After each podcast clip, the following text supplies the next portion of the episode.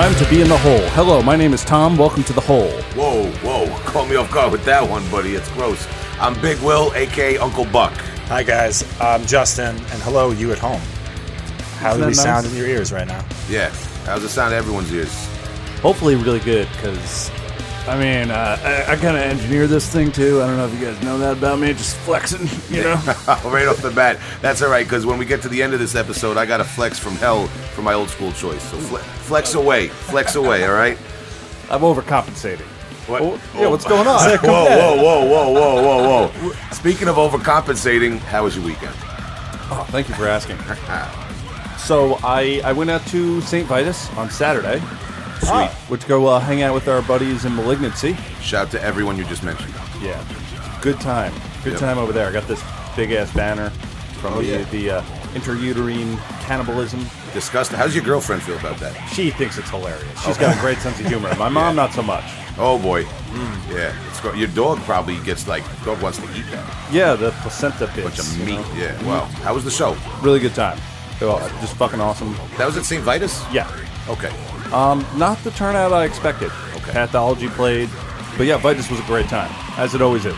Dynamite. Shout to St. Vitus as always. Always uh, with the really nice shows on the weekends and on, during the week. You gotta Yes. get there both times, be available. Justin, But- did you attend that show? I did not attend that show. No, Will. Uh, man, I was just on my hands and knees, sanding the hardest wood floor uh, in the bathroom. Guy, every weekend, man. You're always working. It's going. I mean, listen, How is that bathroom coming? It's It- almost done. It is. I've. It's almost finished. I'm. uh, You know, it's close. Close to finishing it. Right. well, I'm gonna feel really weird about taking a dump in it one day, knowing how much work you put in. Oh Yeah, man, I cannot wait for that day because then I'll be done. I don't have to worry about you know painting know. and sanding and painting. You might, I might have to really go, dude. He might not be done yet. Oh God! All right, before it descends into into uh, toilet humor, or it already has.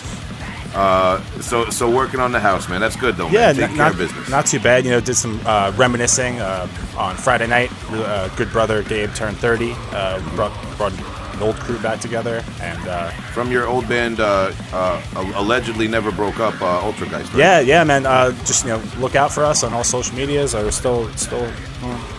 Trying to ride that heavy hole wave. Yep. Ultra guys never dead. Um, Yeah. No. So yeah, you know, I'm happy he made it, and uh, welcome to the club. His back hurts now though.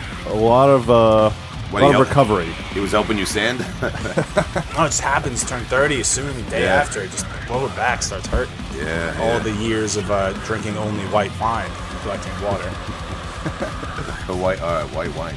Will, so uh, what's going on with you? Uh, you were out uh, on a little bit of a tour, right? Like a, a baby didn't, tour. didn't drink any white wine this weekend at all. Um, God bless. I, I, I wonder if you could order white wine at the sidebar in Baltimore. That would be an interesting proposition. Shout to um, all the staff, uh, everybody that works there at the sidebar in Baltimore. Shout to Travis. Shout to Hassan for booking the show, Ripping Headaches uh, Promotions. If you want to catch up with who that is, we did a whole episode where we interviewed uh, Hassan from Ripping Headaches, and um, he, he followed through. He booked Afterbirth and Vomit Forth on this show down there. It was great. We played with uh, Path to War. We played with uh, Death Grave from California. Nice, nice guys, uh, and a, a nice uh, lady. And uh, uh, played with um, Skull Shitter from uh, Brooklyn, man. Nice New Good York. band. Good, good to drive all the way down to, to Baltimore and see some some Brooklyn boys. You know what I mean? Some New York guys hanging out. It was great. You make all the pizza jokes you want. Yeah, You know, yeah. You have, you have your friends there. Yeah, man, exa- exactly, man. And um, yeah, it, it, it- that was that was a good time, man. That show went off crazy. Drove up to uh, the Meat Locker in New Jersey the next day. It was really hot out, and the Meat Locker runs those late shows. That's their thing. They start a little bit late at like uh, 10, 10 at night. I think they start the music. We got there at three in the afternoon. And yeah, it was, it was a little tough, man. Yeah, we, we didn't have there was wasn't much to do. It was really hot out, man. I think I sweat more than I ever sweat in my life that day, man. I smelled like a, a, a different type of mozzarella by the end of the day. But the show, Nice. the Meat Locker, you know, shout to uh, Mallory and um, and John and everyone else at the Meat Locker. They kind of saved our ass. Um, you know, the show in Philly got canceled uh, last minute. Uh, and uh, we, we played the Meat Locker. We played to some people. We sold some merch. We got paid, and uh, we got home a little bit quicker than we would have if we played Philly. So hey, shout out to everybody in Philly. We'll try to get Afterbirth down there. And the Long Island show last night. Shout out to everybody that was at the the Ramshead in Holbrook last night, man. That was a fucking crazy show. That was amazing, man. That was probably one of the best shows I've ever played in my whole life, man. Just from the vibe, man. You had the old school people there. You had the new school people there. There were People from like probably like from like 18 to like I don't know, probably dudes in their 60s there in suffocation shirts or something, man. You know what I mean? Old, old school Sundance dudes and shit, man. Shout out to uh, you know everybody that was there. I can't even you know like, if I it, I take up the whole podcast, man. But it was a great weekend for Afterbirth. And if you're listening to this podcast and you were there, I really appreciate it. You know, it was all, a great time, man. Like monumental for Afterbirth. And I did, uh, I, I did get a little testy with uh, with some of the Afterbirth guys, man. When I get on the road, as one of them put it, I get a little hot under the collar. You know, I, I'm, I, I, like to do this shit. I get, I get passionate. I don't know. Yeah. You want to elaborate on any steam that came out of your shirt? When I drive all day and then I go to go to park and find the ideal parking spot in front of the meat locker and that particular parking meter is broken and then I got to drive all around the block trying to find a space and then I get out of the car you know like anything's like you tell me that my shirt's on backwards I'm, I'm liable to swing on you man you know it's it's and it's not your it's not your fault man you know it's just but um yeah, man. You know, when you're on the road there, you know, things get rough on the road, man. I was only on the road for three days. That was nothing, man. But, you know, when you lose a little bit of sleep and personalities clash, we're all passionate about this music. We want the show to go a certain way. The nature You of that style of touring will test you. Yeah, man. And, uh, you know, it was all handshakes and hugs at the end of the weekend. And last night, again, shout out to the whole Long Island death metal scene. They really held us down last night. So it was all gravy at the end of the day. But I gotta I gotta call Paul Blart the Mall Cop over with my segue because our guest this evening is someone who knows a lot about touring, a lot about band members and different relationships that interweave in, in your band over the years, and uh, how it gets on the road. And we're gonna talk to him about it, right? Great. So, uh, who is this gentleman that we're talking to? Rob Wharton from New Jersey's Cognitive. All right, they're uh, like a, a slamming, uh, grooving, technical death hybrid band. I don't want to box them in. This is one band I always say on the podcast over and over again. I don't want to box you in. I don't want to box them in. But Cognitive, I really don't want to box in because they they hit you from a lot of different angles, and sometimes you don't even notice how it's going because they've gotten very good at weaving it in over the years. And we're going to talk to Rob about all that. All right, let's get him on the phone. Yeah, let me holler at this prick. Please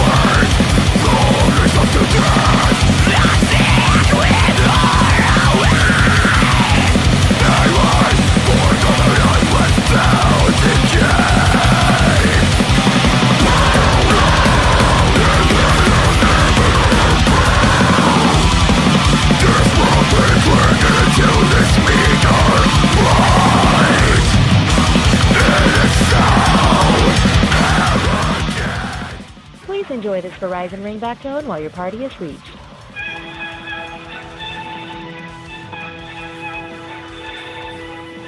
Yo, my bad. You good? Uh, I'm good. Are you good? I, I, I mean, I know I'm good. Me and my whole podcast team are good. I'm just, I just want to know if you guys are good down there in Jersey. What's Uh, good? We're good. We just got hit with that, that storm. Are you good? I'm good. I was inside. I'm dry, bro. I'm good. I just want to know oh. about you and your man. Are your drums good? Your, your amps good? I'm good. Nothing got, I'm- nothing got, nothing got wet, right? Nah, chill, got chill. I heard nothing gets wet at your shows anyway. Oh, yeah, it's death metal. What did you expect? yo.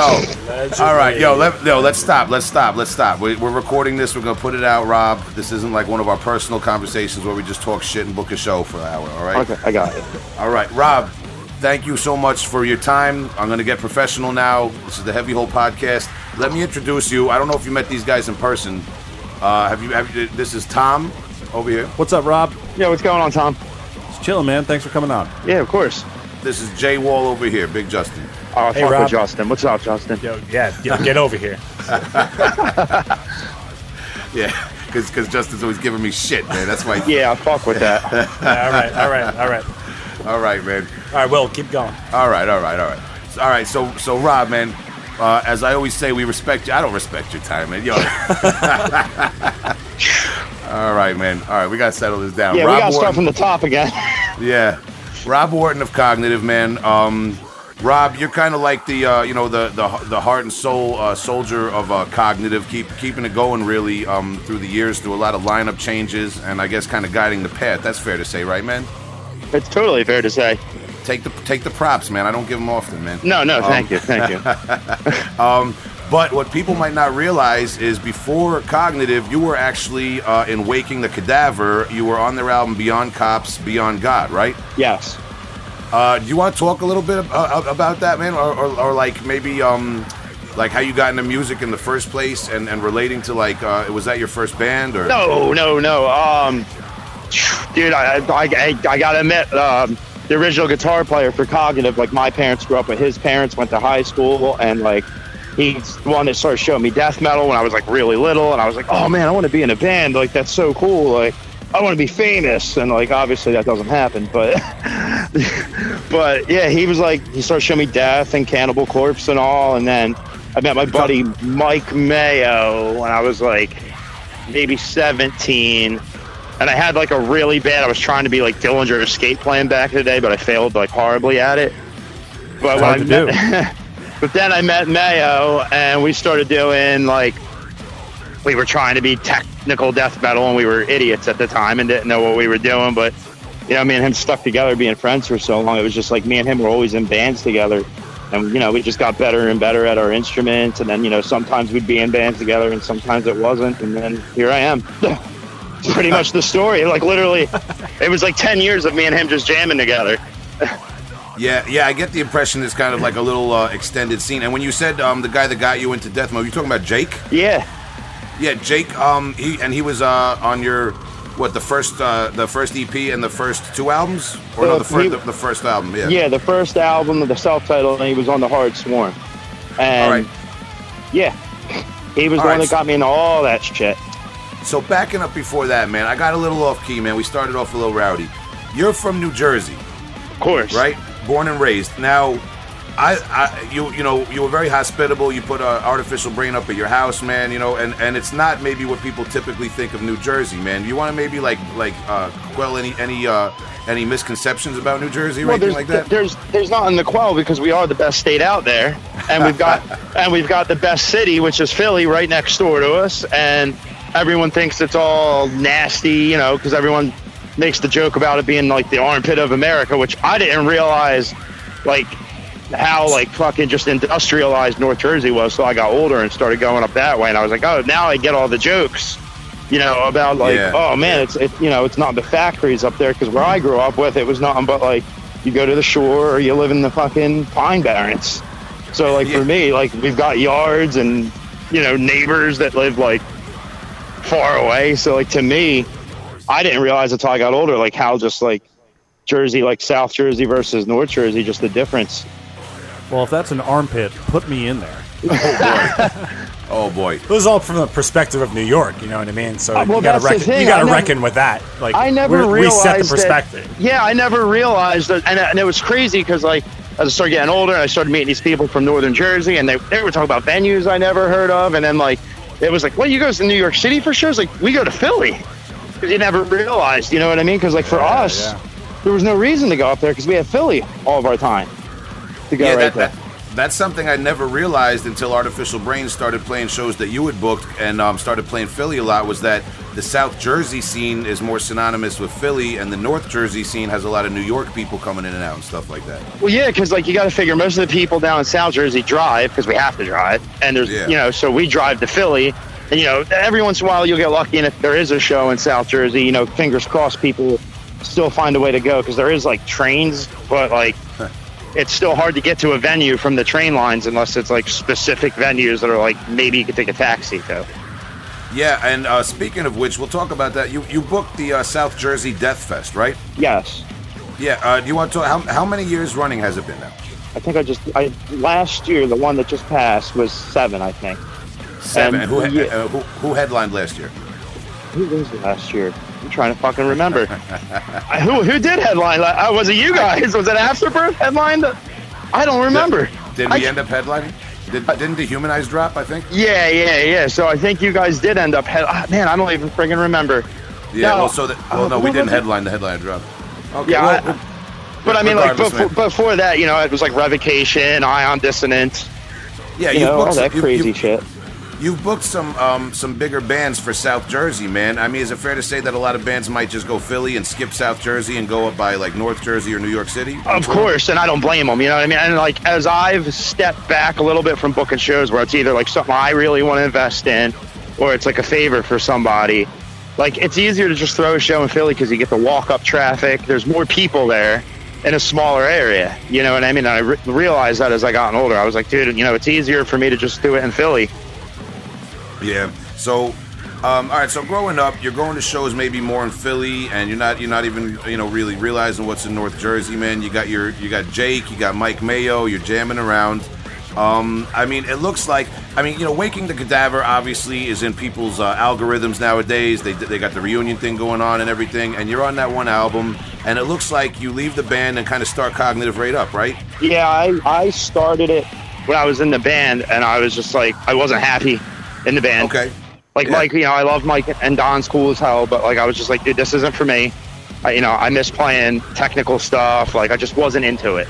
My heart Yeah. wasn't into it. And I wasn't gonna drag, pretend that I was into shit that I wasn't into. Yeah, and as you said, big shout to those guys. Uh, you know, good good dudes, man, that I know. And I yeah, I just want to establish that sometimes it's different strokes. You got to go with your heart. I've quit bands, been you know like asked to leave bands, and I'm still friends with the people. It's all handshakes and hugs and shows. Oh you know, yeah, yeah, yeah. good. No, I see Mike know. and Don all the time. I love them to death. It's just for me, I was just like, dude, like this isn't what I really want to play. This So- isn't what I want to do. And I was glad because I got to do some cool tours, but it I- wasn't. I gotta ask, how would the how the whole shredded wheat thing hit your band? Oh, that was way before I even. Oh, was it? Yeah, that was way before me. But like, if you think about it, that was like the first viral meme. if you really think about it, like that thing's, I think it's got like over two million views or something now. It was hilarious. Yeah, I know a lot Oh, of it people was- that like was that was their introduction to the whole genre. You know? Yeah, totally, totally. There were so many kids, and like now they're doing the reunion shows. People are like, dude, I never thought I was going to see it because you know I heard of you guys when I was really young, and I was, you know, some of these people were too young to go to shows, but they, you know, they were hearing it. Pioneers of meming slam. I mean, that work was done all before I had even joined. You know what I mean? Like that was already done. Uh, did did, I, did you play a lot of shows with them? we did. I did a full U.S. tour, a Canadian tour, and I did a European tour with them. Wow. And that was it. I mean, you say that was it, like that's a small feat. You know, No, no, no, no, no. I mean, you know that that's an American tour, a Canadian tour, and a European tour is Yeah, I like mean- you know. Once I do that, I'm retiring. Once I check all yeah. stuff. You better step it up. You better. You better. But uh, anyway, man. Um, so I like, what do you like? Come out, come out of that experience with a hunger because you you've seen all these places, you played all these shows, you, you basically did you know the full run most people want to do uh, of of touring. What do you say? Like now, I want to take charge and, and make my own. I did it band where I was like, I wanted to do it with the music I wanted to play, and I was like, Okay. I want to take it as far as I can, and you know, I grabbed the my, you know, I grabbed Jake, I grabbed my, you know, Mike Castro, Mm-hmm. fucking the legendary drummer from Jersey, like he was the man, and Shout you know, Mike. and we, yeah, we did all this fucking sick shit, and like we never expected it to even catch on. You know, I mean, we're far from fucking Cannibal Corpse and shit, but like when we put out that EP, like everyone was like, "Oh, this is awesome! This is awesome!" And it was like, cool. Like, okay, well, maybe we'll do a full length, guys. That'd be cool, pretty cool. And then it was like, yo, maybe we should keep doing this.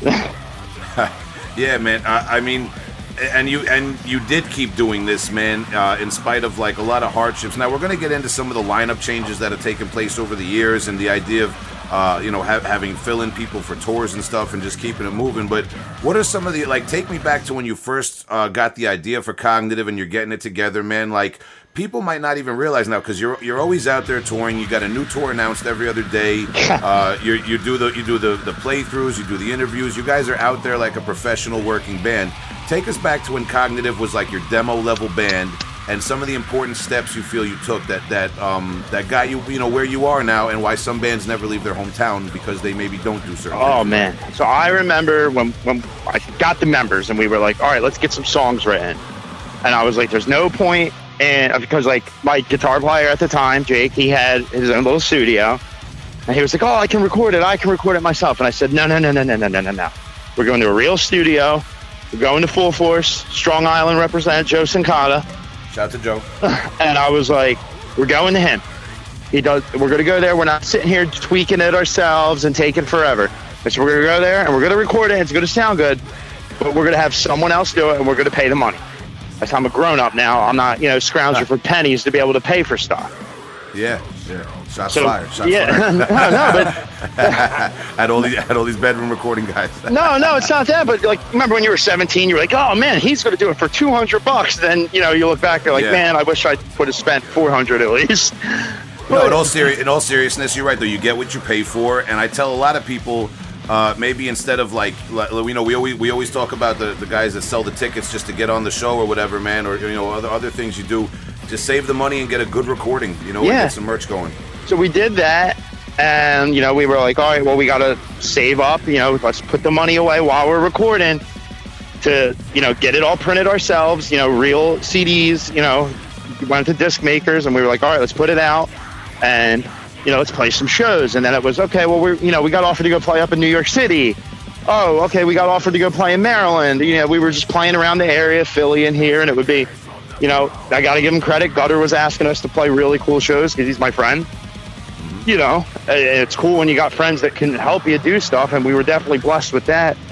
Yeah. And then it was like, hey, let's just do a weekender. I I can get us to go up to, you know, upstate New York for a weekend. Or it was, hey, let's go down to like Virginia and back. And, you know, I just kept making friends, and it was just communicating. And then I was like, dude, I can throw shows myself, and I know these bands, and like, I can get them to come for the area, and it would be cool because why not?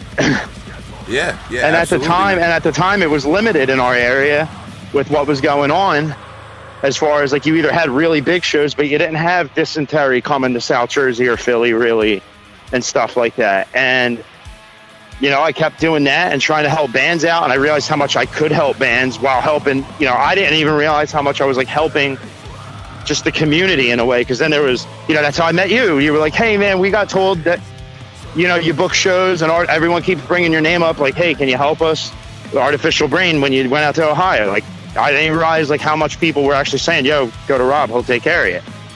And it was Yeah. cool because there was times I like um, cattle decap when they uh, dropped off that six feet under tour and they were waiting for the fetus tour to start. They were stranded on the East Coast for a couple of days, and I was like, "Yo, I can throw you a Philly show, and I'll give you whatever I can off, you know, whatever's going on. It's last minute, but it's something." And you know, I've been able to be friends with them guys since. Yeah, make, making connections and networking.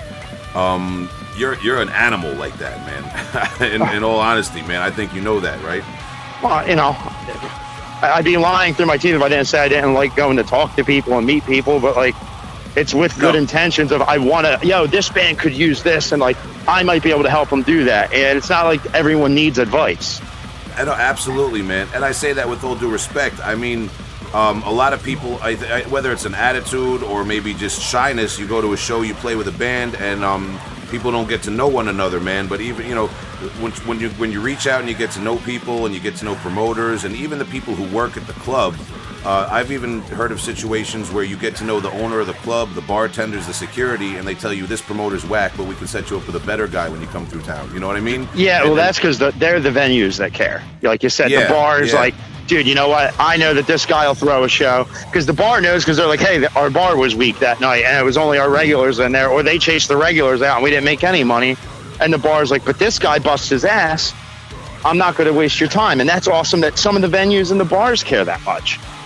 Yeah, just a quick handshake and introducing yourself to, to anyone who's working that night, you know, as if, you know, you're, you're on a job with them. Because, you know, you got to treat it professionally. And it's like when I go to work, if there's somebody new at work or I got to go to a new building for my day job and there's somebody I don't know, I introduce myself. I, I explain who I am and why I'm there. Well, you know what it's You like, know? even from when you were, you know, trying to do shit on Long Island. Sometimes you're like, dude, like, mm-hmm. I know what I've got to do, and I know who I'm going to talk to, and blah blah blah, because you're like, you've been doing it long enough. Yeah, yeah, absolutely, man. So that's that's all I'm getting at is that you can't be shy um, when you're in a band and you're trying to make some moves, but uh, you got to you know got to know the right ways to be respectful and go about it. And um, you know, something I was just that was on my mind too is even like the sound guy. You know, when the sound guy's setting up and, and you notice he's got a second, just introduce, hey, what's up? I'm Will. I'm in the next band. Thanks for your help. That can go a long way in, in ways you don't even realize during your set. Oh hell guy, you yeah, know- and, and you know, dude, people are people, and sometimes they get moody, and you know, it's better to be definitely with the sound guy. It's better to be on his good side than his Yeah, bad always, side. always, always respect the sound engineers out oh there. hell yeah. Yeah, that's that's that's definitely a, a hot tip of the day, man. But So- you know, we, we did all that shit, and then it was became hey, let's start touring longer and longer. And then it became to the point where we were like, hey, man, like people really want to see us. And this is where we really started running up into some of the lineup changes was, hey, we got to really start putting money in and not making it right now to be able to do some of these longer tours. And it became bigger risks because it was like, hey, we're going out on our, you know, full 30 day tour now. You know what I mean? And that was when the lineup changes started because it was, you know, some people didn't want to risk the money or couldn't risk it. You know, we're grown ass men. I get it. You know what I mean? And it's the normal stuff that anyone at our level really deals with. From that point, when we were on the from the first full length record to now, and that's three CDs now. You know, that's the hard part when you're going from like make you know when you're making 100 150 a night up and you know to me i think it's easier once you start making you know seven eight hundred dollars a night it's a little bit easier to start making shit happen. But that gap in between there is hard for people to, and especially and you know this well now at the point we are how busy we are because we've made the decision to be a full-time band. And that's why we do the fill-ins now because not everyone can always afford to miss the work. Mm-hmm. And it sucks you know doing the fill-in and i'm thankful we're able to do it because it benefits the guys that are sitting home. You know what i mean? Because when they get to hop back in the seat oh cool you know we we got the work and i can do this one though now. Yeah, yeah, well, I mean, with Artificial Brain, we've used a number of session people on pretty much every instrument now, at least once. Um, you know, there, there's been fill-in vocalists uh, for me in Canada, and th- you know that that's that's that's well known, and um, uh, it it does it helps the band, and even you know you might come through, you know, like oh last time we were in Philly I wasn't here, but now there's all these people that know about us, man. It's it, the band becomes more like a team in that in that element, in that you know you do what's best for the team. I remember. Um, you know, I, rest in peace to Bill Tolley. I remember around that time when Chris Pervelis, uh, you know, came out and said that they were going to keep internal bleeding going, and that's what Bill wished. Uh, you know, they express that sentiment that this is like a team, and what you know, whatever you got to do is, is best for the band. You know what I mean? And it's it's it's more about flying that banner of your band than it is about any one member. So uh, you know, I think that's kind of what you're speaking to. You know? you know i remember when we were on uh, it was our second full us tour my dad had the heart attack and i raced home and we missed the uh, third show we were supposed to play in virginia and everyone was like yeah why don't we cancel it wait at your house see what's going on and i was like listen if i've got to stay or something god forbid happens you guys got to finish the tour and like they're like dude we can't do it without you like you're you, it's it's you like you got to be there you've never missed anything i was like dude i don't care you got to do it i'll fly out and meet you whenever I know what's going on. And you know, thank God he was okay, and we only missed the one show, and then we just you know headed out. What was it? Two days later or a day later to you know start the tour again. Yes. Shout out to your dad, by the way, and um, And the BLTs. yeah, the BLT man, that he got me got me with that nice BLT in the Tupperware, man. Yeah. Makes a good BLT, I hear. Every, every time I buy a new pair of New Balances uh, or uh, Nike Air Monarchs, I think of your dad. man. Well, he don't tell him that they're too expensive for him, man. If he can't get them at Walmart, he don't want them. Now I know what I'm sending him for Christmas. For Yeah. yeah. Gold. Don't tell him. All right, man. All right. What, what's that? No, I was just gonna say, but like you know, you know, sometimes you got to keep it going, and you know, like you said, like people like Chris that were like, dude, you know, God forbid, dude, he lost not just his bandmate, but one of his best friends, and he was like, Yeah. okay, Yeah. I still got to keep the band going, and like, you know, that's hard. It's hard to do, and I respect the fuck out of it because like, there's other bands out there. You know what I mean? You got bands like Archaic. You know, there's there, there's only one original guy. It's the singer, but he keeps it going and busts his ass because same thing. You know, until you get to a certain point, it's really hard to justify being on the road all the time. Yeah, and we've actually talked. If the viewers want to reference the um, the Ping Part Two episode, uh, we talked in depth about Defeated Sanity and how the drummer Lille started that band with his father on guitar and has kept the band going since his father passed away. Uh, and that, that also is a very similar story to what you're talking about. I mean, in a way, it makes it, it adds a lot more depth to the band and makes it a lot more personal because you're keeping it going as a tribute in a way. Right, right. And I mean, dude, like you said, it's his father, dude. And Yeah. that's one of my favorite bands. I love Defeated Sanity, but like, you know, some people are like, oh, this band can't keep members, and it's like they're the people, you know, that don't understand what it's really like to be in a, a van for 33 days, you know, 40 days at a shot, sweating, going, damn, we got to have pizza again because it's cheap and can feed all of us for the cheapest price, and you know, we didn't sell much merch tonight, and we only got paid this much and I missed, you know, 30 something days, 40 something days of work. And now I'm only going to be home for a month and a half, and now I've got to do it again. Yeah, and, and well, here's here's another thing. While we're still on this topic, I know something that your band um, does, and kind of like schooled me to, or at least you know, like shifted my perspective on taking time off of work. You guys will like go on a two week tour, and if it hits the New Jersey, Philly, New York area, you guys will actually like go back to work for a day or two, and then play the show if you can, just to save the vacation time, right? Yes. Yeah. So how's that? That's got to be exhausting, man. To just go out of tour mode for a day and then come back or something. it's fucking brutal. You know Yeah. what I mean? But like, you know, there's been times like you said, like, hey, okay, we're playing Virginia, then the next show's in Delaware. Well, we're gonna drive home for Virginia. Everyone can go to work, drive down to Delaware, go to sleep, go to work the next day, and then after work, you know, maybe just leave work an hour early and drive to New York to play that show, and then keep going. Like, you know, if you do that enough times, you know, that's that's at least a weekend that you could be putting. Hey, man, I'm gonna use these two days to do this weekender with the band and like for us like even a weekender could you know put money in the band fund and help pay for plane tickets or something That's nuts. I, I just I, let's take a second for for anyone who uh, you know like does is wondering why their band that like you know never plays out and uh, um, you know takes apart the whole uh, drum rack on stage uh, for like a half hour after their set while during changeover. if they're when they're wondering why they're not on these big package stores that Cognitive is playing, let that sink in. That that way of thinking, uh, that thrift thrifty way of thinking, man. And then also like when you're we've, we've talked before about these package tours. If the listeners are curious we did a whole tour episode and we did another episode with chris and um, kennedy from pyrexia talking about touring. Uh, but you get on these bigger package tours sometimes a buyout which is where each member of the band usually gets about $10 to go buy dinner if the venue isn't supplying food. So i assume you guys have done the whole like you pool that money too when you go to the dollar store or something right? Oh yeah yeah. It's normally hey man it's either it could it's either two things happen. It's either hey man we got buyout tonight and we haven't had it in a while so let's just you know buy a pizza and it'll feed everyone. And we try to find like we don't do the domino's thing unless we have to. We try to find like you know the closest thing to jersey or philly pizza ever because it's the best pizza on the planet. Oh All right, my all right, whoa whoa whoa whoa. We're not gonna get we don't talk politics on the podcast okay That's a come on. hot. That's And a hot this, take. is, this is But- not a, this is not a fiction podcast. but Oh, bing bong. But yeah, sometimes it's just hey, I put it in the band fund. Everyone go get whatever you want to eat because in the end, if I put it in in the box, it's still getting split up at the end anyway, so it evens out. You know, unless somebody's like, yo, I don't have money right now. I'm waiting for my paycheck to come in. All right, go grab whatever you need. But you know, there's been times where we just get the buyout and it's like, hey, I'll just throw it in the box and everyone figure it out. Yeah, and when you say a full time band, does that mean that all members are comfortably paying paying their bills off of Cognitive now? No, Re- But really? I'm- So, no, no, but I'm so talking full time schedule. so all these people in the comment section on social media are wrong, and you guys aren't just like millionaires and stuff. Oh, my That's God. crazy, dude. There's so many people that are very misinformed about the um, the economics of underground death metal. Yeah, dude, and I think, and I'll say this too. I think it's crazy at the same time that people don't think there's money in it.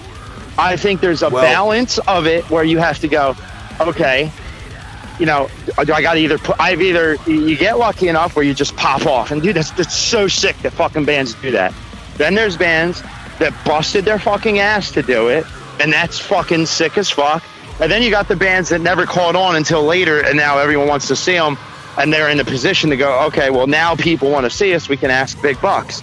And I think it sucks that sometimes these bands get slept on until it's too late. But when you when you get to a point, but you know, even when you're making 300 bucks a night, you know, obviously you have you know your your merch bills and the gas bills and your tolls, but like I say, and, and Will, you've been there with us. You know how we are. You don't got to get a hotel every night. You don't got, yo. For us, we don't have the, you know, we don't have the trailer. We have the the, the rack on the back that we don't got to pay for tolls. Like you see, like how many corners we cut to be able to do it. And even if we can't pay our bills off of it, it's not something where like at the end of tour we could split up the money and like, you know, people could pay their rent. Maybe not their rent, their food, their electric, this and that, but they can come home and go, I paid my rent. I, you and, know, and enough to have like another like a uh, uh, to, to a lot of basically hustles on the side, you know, Right. which uh, like a lot of touring musicians do, man. right. Yeah, and um, I mean, th- th- there's a lot to get into with this, man, because I know you guys are like the tour dogs, and I know how you operate. I mean, you brought up uh, the lack of the trailer because when you go on tour and you have a van and a trailer, that trailer is going to add a lot of money onto tolls, as you said. Oh, Uh, it does the- that. and The gas, uh, and your wear and tear on your motor, which you now you got to fix it more. parking. So fun to park though. Yeah, So fun. yeah, Yeah, yeah, yeah. yeah. Espe- oh, especially in New York City. Oh my God, man! I hate a it. with the trailer. And yeah, there's a lot of reasons, man. And just you know, it could be dangerous with a more uh, inexperienced driver. And It's lot- something else that can break. It's something else that can Yeah. break. It only takes a bearing to go bad or an axle, and now you're going, okay, now we got to find somebody that can fix the trailer. Yeah, the less moving parts, the better. Right. So, um, with that in mind, now uh, I've seen the. I, I guess it's more of a bus that you tour in. It's like it's like one of those uh, small, shorter buses, man. I'm, yeah, I'm- the, the, the Busta Rhymes, as we call it. Amazing. that's better. Yeah, I'm not gonna take the easy route and make the short bus joke. Okay. no, Um, but we are, but uh, it- dude, you're going to break your heart while we're on the podcast. It's uh, going up for sale. We're upgrading. Oh wow! You heard it first on Yeah. the Heavy Hole. All right, Yeah. okay, man. Email your offers to heavyholepodcast at gmail.com. Yeah, yeah, yeah. Ten percent off right there. Uh, promo code It's like a heavyhole.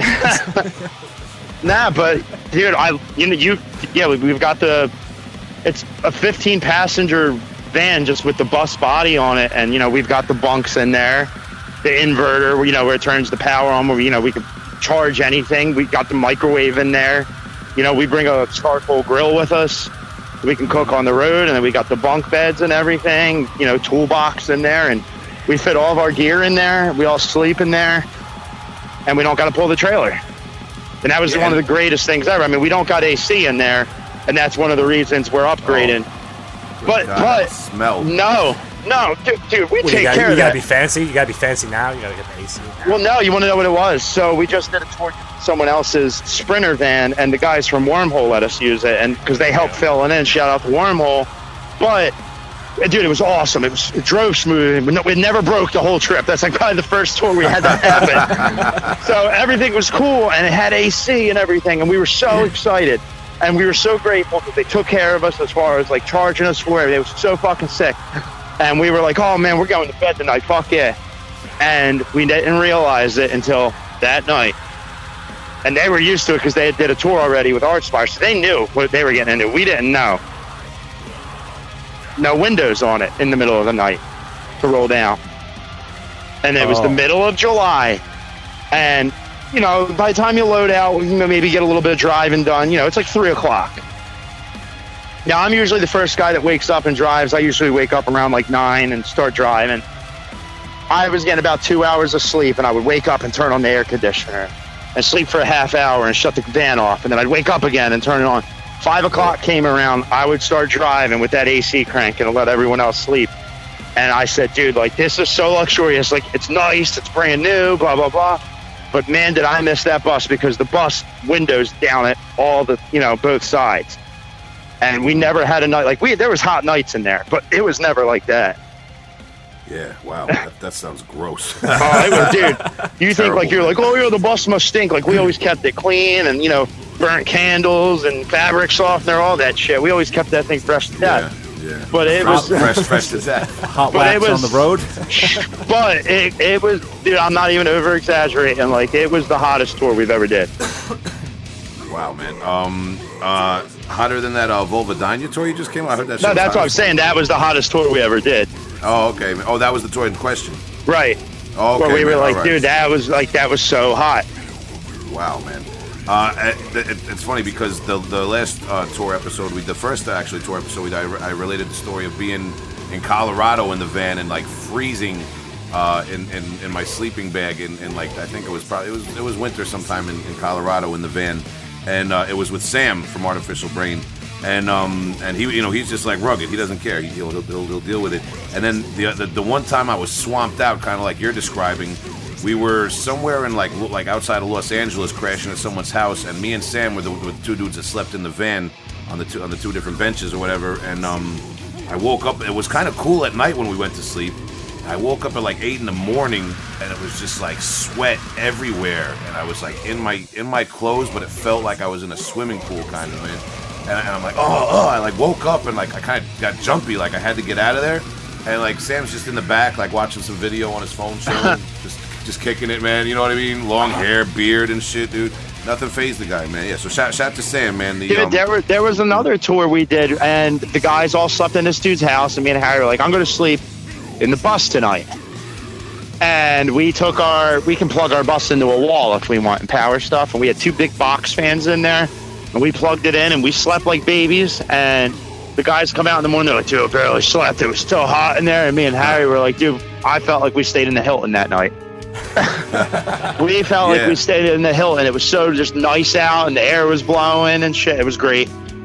Yeah, speaking of which, you, you know, speak, you guys don't st- don't get to actually stay in the Hilton or any other hotel uh, that often when you're on the road the way you do things too, right? No, it's got to be. It's got to be either ridiculously hot or ridiculously cold, or because, like you know, like we do the we do the shower rest stop the rest stop showers. We all you know go in there and take a shower. We shower every day. Where the truckers go. Yeah, yeah, yeah. So we shower. loves, loves, Loves and pilots and flying J's, and we go in there and we shower every day, all the time. But like Alle- allegedly. Yeah, yeah. But the last tour, um, I think we got we got a hotel in Florida because it was like really brutal and sticky, and we got a hotel on our day off, and and it was you know more because like we were doing good on the merch and everything. We were like, dude, we can afford it, but like.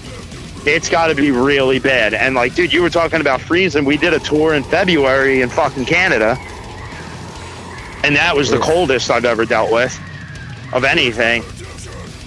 That's horrible. Oh, dude, it was freezing, but like we only slept in the van one night. We we ended up having people's houses every night, and I oh, it might have been two nights we slept in there, but like we stayed at a friend's house for three nights in a row, and then dude, shout out to another Long Island band, Machinist. The one night they were like, you know, we took them on the tour and all, and we were getting ready to sleep in our bus, and they were like, yo, let's treat you to a hotel, and we were like, dude, you don't got it, and they were like, no, no, no, no, no, no, no, no. They got us a hotel that night. Wow. because we had gotten them a place to sleep like for three nights in a row with us and everything and they were like yeah let, it, let us take care of you and it was awesome Yeah, and I mean that's that's another thing. Go, getting back to that point about networking, uh, you know, you guys have uh, a fair amount of people around the country now, and I imagine even in other other parts of the world, maybe that'll put you up for the night and come out to the show and buy T-shirts, and that's how the scene. There's always people in the scene that support. You know. it's always uh, you know like i always say like dude first of all like you know you're thankful for everyone that comes to the shows anyway but like it's always cool when you see your friends bands coming to see you because we try to go and see our friends bands whenever they come around Yeah, man. Yeah, anytime you come um, east east of Queens, I got you. but you know how it's like dude it was like you guys i wanted to go see afterbirth the other night but you know dude yeah. I jo- I've been to a bunch of shows already. It's not exactly next door. Obviously, I got the knee problem, but like, you know, I go to as much as I can within reason, and especially like you know how it's dude when you're on when you're done tour, you don't even want to hear this shit. Yeah, you, well, you need you need to detach, man. You know, I've, I've found like going fishing lately. There's just no death metal around me. There's no shows. I don't have to text anybody. Like I have a constant barrage of texts from when I wake up to when I go to bed about the podcast, about the band, about a show six months from now, about a session guy, about this, about that. And sometimes you just need to get away from that insanity for a minute in order to continue to love it when you get back. Well, that's kind of like like you said, like Shane's doing that right now. Like we're going out west in October, and Shane has never really missed anything, and he was like, "Yo, I just I need to chill for a second. I'll take that one off." He's doing the Through the Eyes of Dead tour. We got tour in November we're doing, and he was just like, "I just need them two weeks, you know, to work and, and just you know focus," which is fine because I mean, if you think about it, this year we are going January, going in February. Uh, what was it? March into April. Then we did June, had two weeks off, and went back out in July. You know, and that's a lot. All right, so like, I mean, just think it like rough estimate, 2018. How much of 2018 were you on the road? All right, let's think. Two, so January was two weeks. It was almost. So it's been like four months. Four months, and then and then this 2019 so far. How long have you been on the road? Oh Just no, no, wait. I'm sorry. 2018. Yeah, 2018. just, yeah, yeah. 'cause that's the 2000 last yeah, yeah, yeah. year. So 2018, we were probably on the road. I only think for three weeks, really. Because you were recording the album, maybe, or Well, it was like the recording of the album, and then just like you know, we we couldn't. We had like a time frame where we couldn't tour and shit because we had shit going on. So we only did like three or three weeks because we did a tour with Replica, we did that Corpse tour, I forget. We did. We did another tour, and then 2019 we've been going for four months. Yeah, that's what I'm saying, man. This, year is Well, that's what we, crazy for you the plan was. We were like, dude, we got to, Yeah. you know, hit it hard. Yeah, I, I get it, man. Oh, and then we went to Europe last year. That's what it was. We did the tour in Europe. Yeah, so I definitely want to get to that, but before we get to that, um, talking about getting out of the United States, you guys, well, getting out of the continental United States, you guys played Puerto Rico. Yes, this dude uh, Noel, who I was, I forget who referred to me him at the time. This was years ago. I met him, and he was like, "Hey man, I'll take you down," and he took care of us. And it wasn't like this giant show or nothing. You know, we didn't have high expectations. We looked at it as, let's go there, and it's a vacation we can all take. and We're going to play a show, and it's going to be, dude, we're going to go to Puerto Rico. That's awesome. Yeah, great vacation. yeah, and we were like, dude, we never do something where we're like, hey guys, let's go have fun.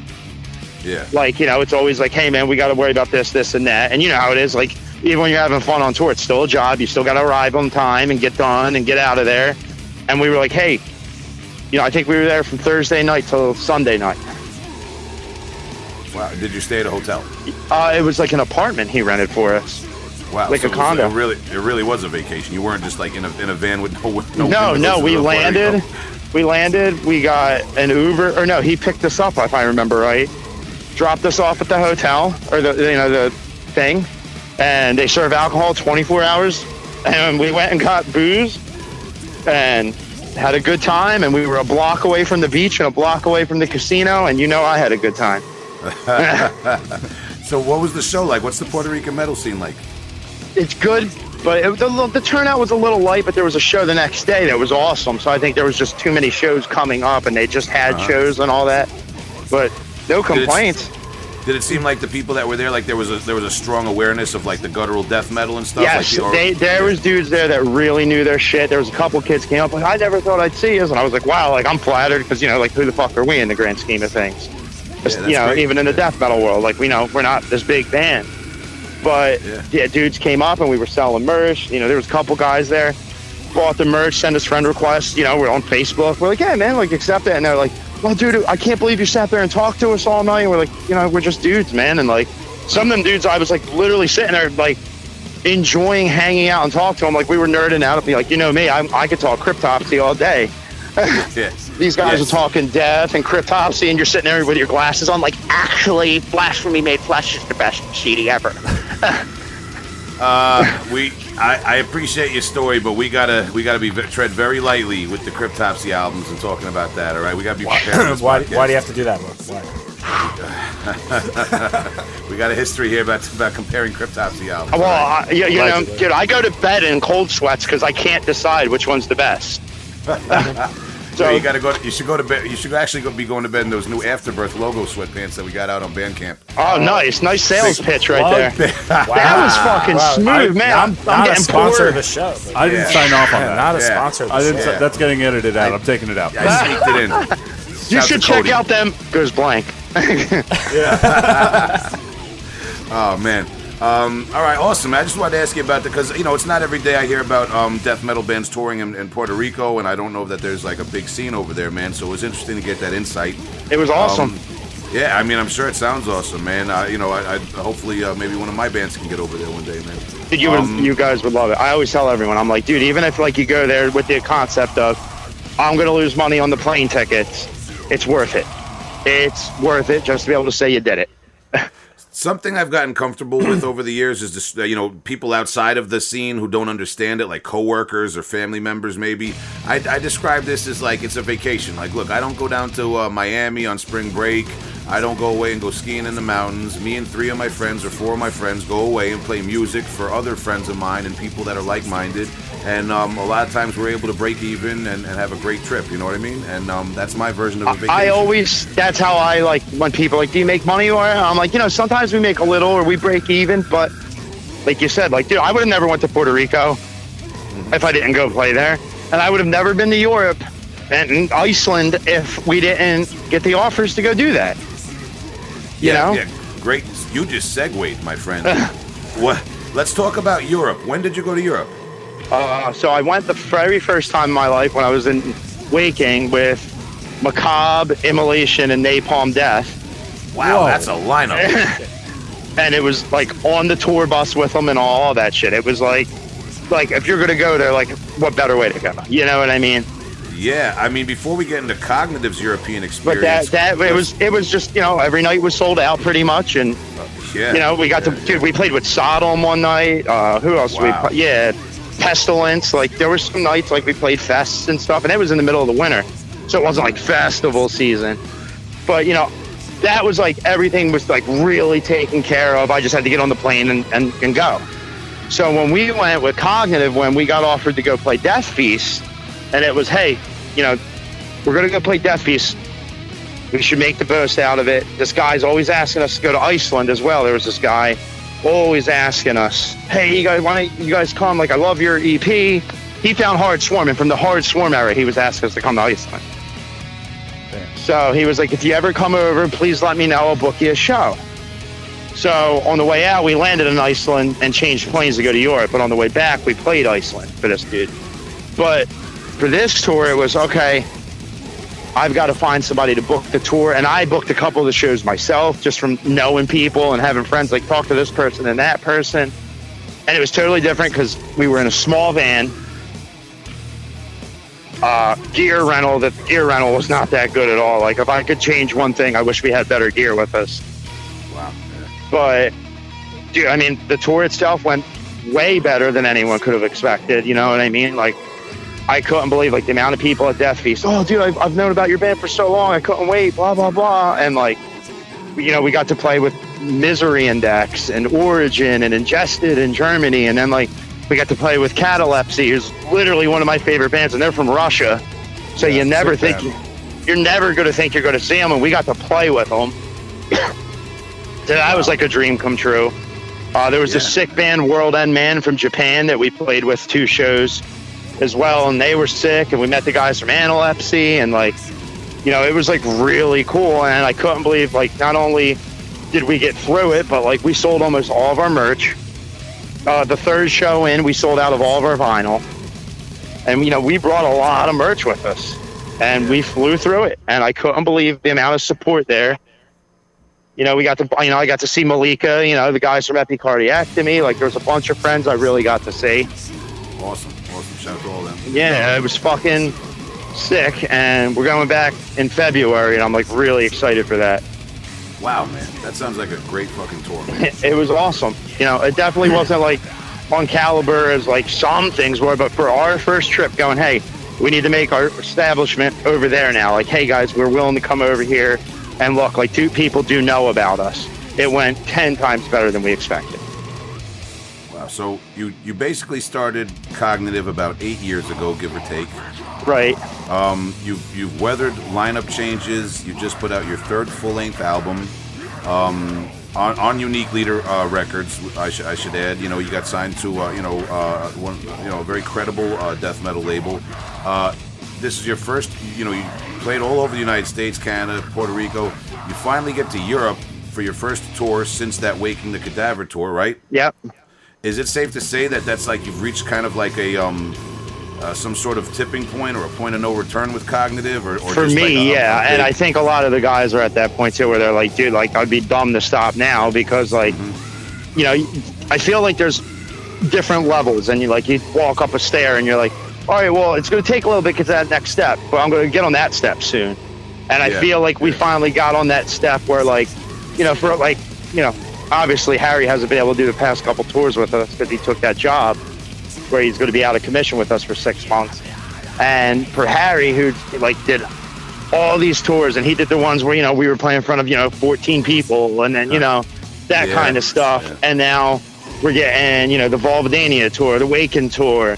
You know we got the Through the Eyes of the Dead tour, the Alterbeast tour, and he's like, dude, you know I feel bad for him because he's been in the band the longest besides me, and he's missing it. You know, yeah, and- and, that see that's another thing that just speaks to things that people don't really realize that go on with these big touring bands, and also um, that that team aspect that you start getting with uh, session musicians and, and lineup changes, man, where someone just kind of takes one for the team and says, "Yeah, man, someone someone can learn my parts and go out there and play them every night, and I'm going to go to work and just you know you guys represent out there. You know what I mean? Like that's that's a big deal, you know." Oh, dude, it was hard for Harry. He tells me all the time. He's like, it's killing me. Like, you know, these Yeah. past couple tours, there's hundreds of people at these shows. And he's like, Oh, you know, man. dude, I'm at work, and like, great, you know what I mean? Like, I'm glad he's getting his, you know, bills straightened out and financial situation like really good, like good. I'm so happy for him. But you know, Yeah, he said it. He's like, it's killing me. He's like, it's killing me. I can't wait to hop back in. And I'm thankful for somebody like Harry, who's like, dude, get someone to fill in because it's all. It's. I want you guys to still go do it. It's only going to benefit the band. If you know, I'm not going to be there, but the band's still going to be there. Exactly, man. And it's more it's more about the um the group than the individual at that point, man. And is, and thank God the the session guys we got, especially like guys from Wormhole that offered to help out. Like they do it justice. They rock out. They were fans of the band before we asked them to be in it. That was going to be my, my yeah that that no that was my next question if you could continue because I wanted to ask you about Wormhole and uh, your relationship with that band and um you know the last I guess what, what's it been uh, not not even really a year yet or has it been that they've been uh, helping out? It's been since like June last year. Sanjay filled in on bass. Because we took him to Canada with us, and I had no idea at that time that their singer's like an amazing guitar player too, like Sanjay, and he's like a jazz teacher actually. And they're some of my best friends, and like Matt's one of the best drummers I've ever watched play. And there's been times where we were just like, "Yo, like, do you, do you want to cover?" And you know, we Matt filled in for us at the Eric Lindmark Memorial Show, and he killed it. And when Harry was like, "Hey, ma- eh, Harry, let us know about eight months prior. Hey, man, plan ahead." I already talked to Sanjay and Ansh about you know being able to fill in, and Harry had them all lined up, and thank God they've always been there when we needed them. And if they can't, like the one tour, the Waken tour, uh, I just did it by myself, which sucked not having two guitar players, but they had their Archspire tour. So, yeah but all the other tours, we have people, you know, lined up and have been until Harry's back in the saddle. And then like AJ gets limited on his touring, and he's the same way, dude. Just I do the tours I can, and you know, put the work in without me if not. Wow, yeah, I, I see a lot of behind the scenes stuff. People, you know, people think it's all just like a um, uh, like a a, mer- a merry dance. I think, as uh, Steve Grimmett put it. You know, like like it's like like it's just this big party, man. But there's a lot of work that goes into it, and like Hey. you said, there's there's levels to it. And you know too, like you know, you have Oleg on standby for if, hey man, Dan can't do it, or Revo just had something pop up.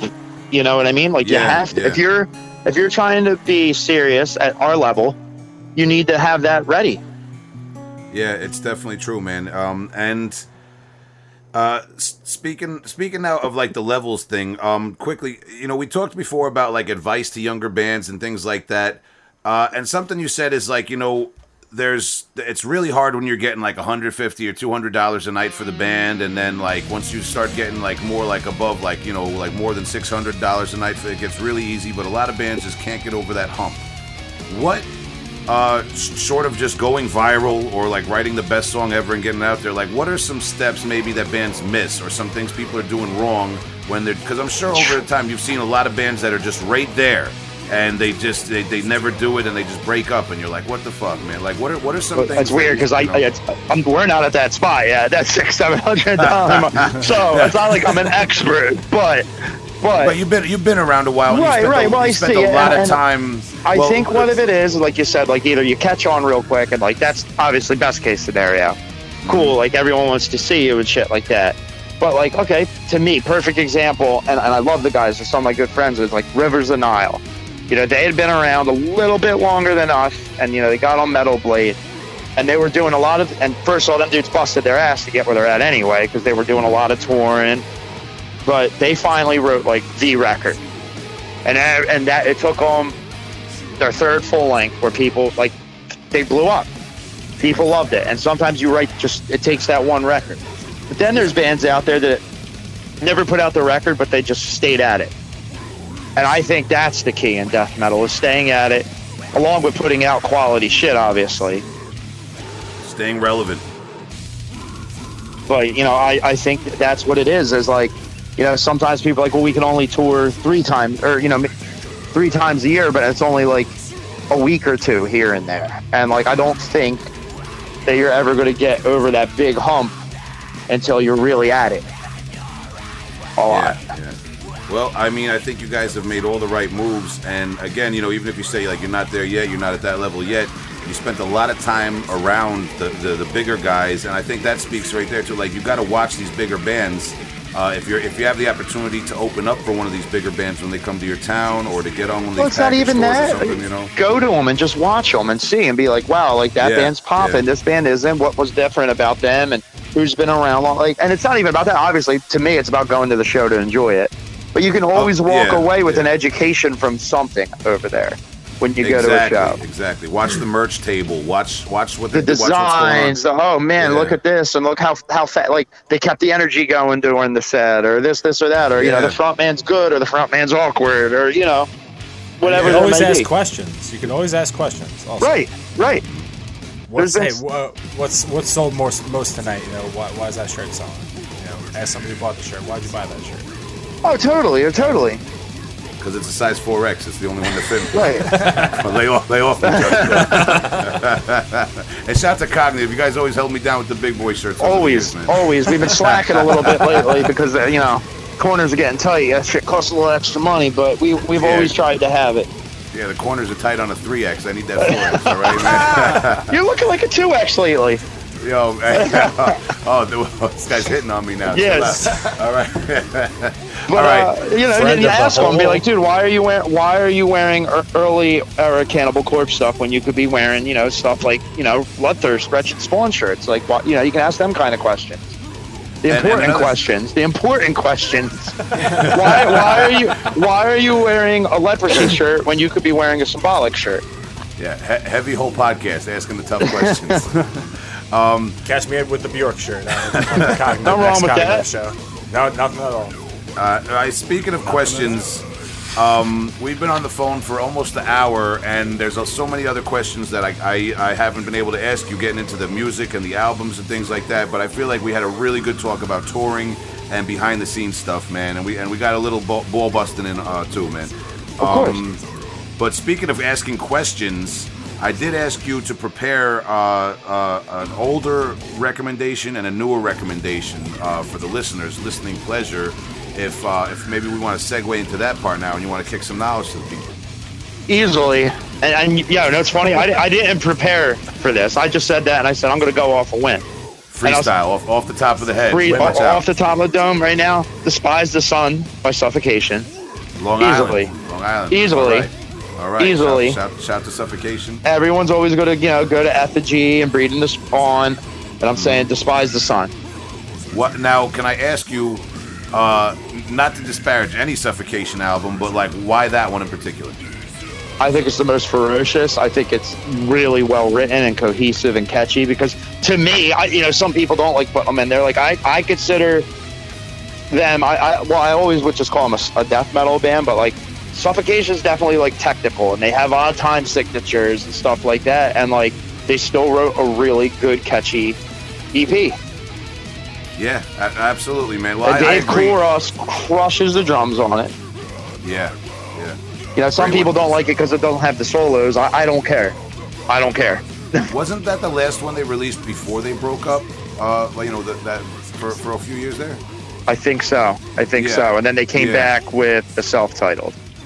All right. Well, yeah, I would definitely recommend that album. I remember when that came out, man. That was an interesting era because it was like the late '90s. I forget the exact year, but it, yeah, it was like, and then and then they broke up, man. Yeah, that, that was. It is a really good album, man, and maybe something our readers should go back and check out. Our, I keep saying readers and viewers a lot lately. It's really weird, Yeah. man. Yeah, our listeners, our listeners. Well, We I- will- yeah, we will I have read a a study, transcript. and it does. And the same next thing. is going to be Audio- viewers at home. Viewers at home because Yeah. you're going to be on. You're going to be on Comcast on demand.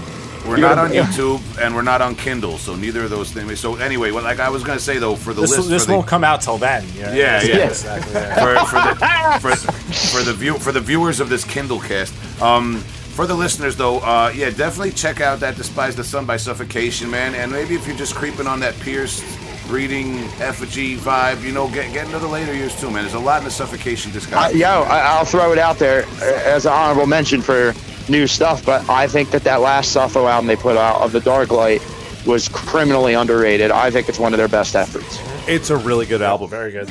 Yeah. I love it. I the love writing it. is sick. Really, love like, it. like riffs that get stuck in your head. Like And, and it's possibly in my apart. top three. It's possibly in my top three Suffo records. I love it. Hmm. Hmm. Well, I know. So, so yeah. So, uh, despise the sun and expand your suffocation knowledge, man. I think if we keep going with this, that could be a whole episode of the Heavy Hole podcast, just talking Suffo albums. Now, if you want me to pitch the new stuff, I'm going to go Yeah, so- for it. what do you? So, what do you got for a new recommendation? It's it's not this year, but it was. I think it was last year. But I'm going to go out there and say it. That Archspire record, Relentless Mutation, I think was one of the best things that happened to technical death metal in, in 10, 15 years. Wow, It's a great Wow. fucking record, man. big statement. Big statement, man. It is. I, I'll admit I have to go back and revisit that. Um, uh, not not a band that was uh, necessarily on my radar last year with all the other shit coming out, but I will definitely check that out. I checked their older, and now I went back and listened to their older stuff. I think it's good, but it didn't grab me right away. But when I heard their new album, obsessed right away. And I think the crazy thing is, like, to me, like, they took what Origin and like bands like obviously Fleshgod is more like operatic and symphonic and all that stuff. But you take these super fast bands out there, and Archspired took it and went arguably from a lot of the bands, possibly faster and more technical, and it's still catchy. Like They I can, like- hu- I can hum that record probably back to front. They put like Busta Rhymes death metal vocals to it. Oh yeah, totally. Tech It's- Nine, all it's that stuff. So It- fast, man. So fast. it's crazy because it's very listenable though. yep. Yeah, I gotta admit, um, I, I'm a, I am very impressed with, with the vocals. Uh, I haven't heard that latest album, but I've heard Archspire before. I, you know, the music not necessarily my cup of tea, with all due respect. Um, but some, you know, yeah, I've, I've made. The I- I reference get to why it's not for death everybody. metal. Well, it, it Yeah. is. It, it draws from like neoclassical references without it. So there's a this reference bit. It's like it's akin to Necrophagist, but it's Oh, like totally. more It's- more in like the origin type energy. It's I- Spawn of Possession on crack. Yeah. It's, it's I agree. It's up Spawn. Spawn, Necrophagist, and Yeah. like and like you said, I think there's a huge origin, origin influence too, like hands down. You Yeah, know, I say I say that with all due, with Oh, all due respect. obviously. It's, a, Yeah. it's a little over my head. well, dude, biggest thing I'll be it honest is- too. I, I get why it's not for everyone. Yeah. Because like But, some um, people are like it's so over the top all the time. This is all it is. It's not for everyone, which is fine. You know what I mean? Obviously, everyone's entitled to their opinion too.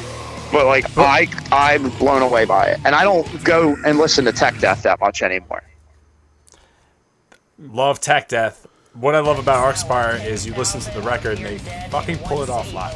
Oh, totally. It, it's Yeah. it's spot on, you know, and it's, it's incredible to watch. That that's kind of what surprised me most the first time I saw them was like, you know, It's unreal. I'm gonna Yeah. I'm like I'm gonna compare it to seeing uh, DragonForce live the first time. To be honest, right? Yeah. Not not so much like the recording, but you see Archspire, it, it's tight. It's there. No, they're It's- they, it's- they're it's great you at what they do. They deserve all the hype they have. They deserve it.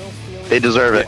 Yeah, and that vocal style is very impressive and very unique in a lot of ways, man. No, it's Absolutely. I, got, I got to give respect. So yeah, so that what was the name of that Archspire album last year? Relentless Uh, Relentless. mutation. Okay, man. All right. So um, we're we're gonna let that play for a minute, and then uh, you know, Rob, uh, this hour went by real quick, man. I mean, you you know you you and I have known each other for a while, man. We got a good rapport, and like I said, there's a lot of questions that were kind of left out about maybe the more musical end of um, cognitive and the production end, but we'd love to get you back in the future Of course. Uh, for, for another round, man, and talk some more shit. And um, we really appreciate your time tonight, dude. And we wish you the best of luck with going out on the road again. Be safe out there. And shout to all your band members, uh, past and present. And we encourage the listeners to check out um, your latest album was Mattress. Am I pronouncing that right? Ma- Matricide. Matricide. Matrix. It's the Long Island tongue, man. Oh. Ma- ma- Matricide. Matricide uh, on Unique Leader Records, and of course, go back and check out the other um, the other records. Full disclosure: I do a vocal uh, guest appearance on Deformity, the album that came out before that. Um, and uh, you know, yeah. So Rob Wharton from Cognitive, love you, brother. Thanks yeah, for your take time, it easy. man. Thanks a lot. Well, take it easy, guys. Thanks, Rob. Thank Stick you. around. Later, guys. Later, brother. I'll be in touch. The victim?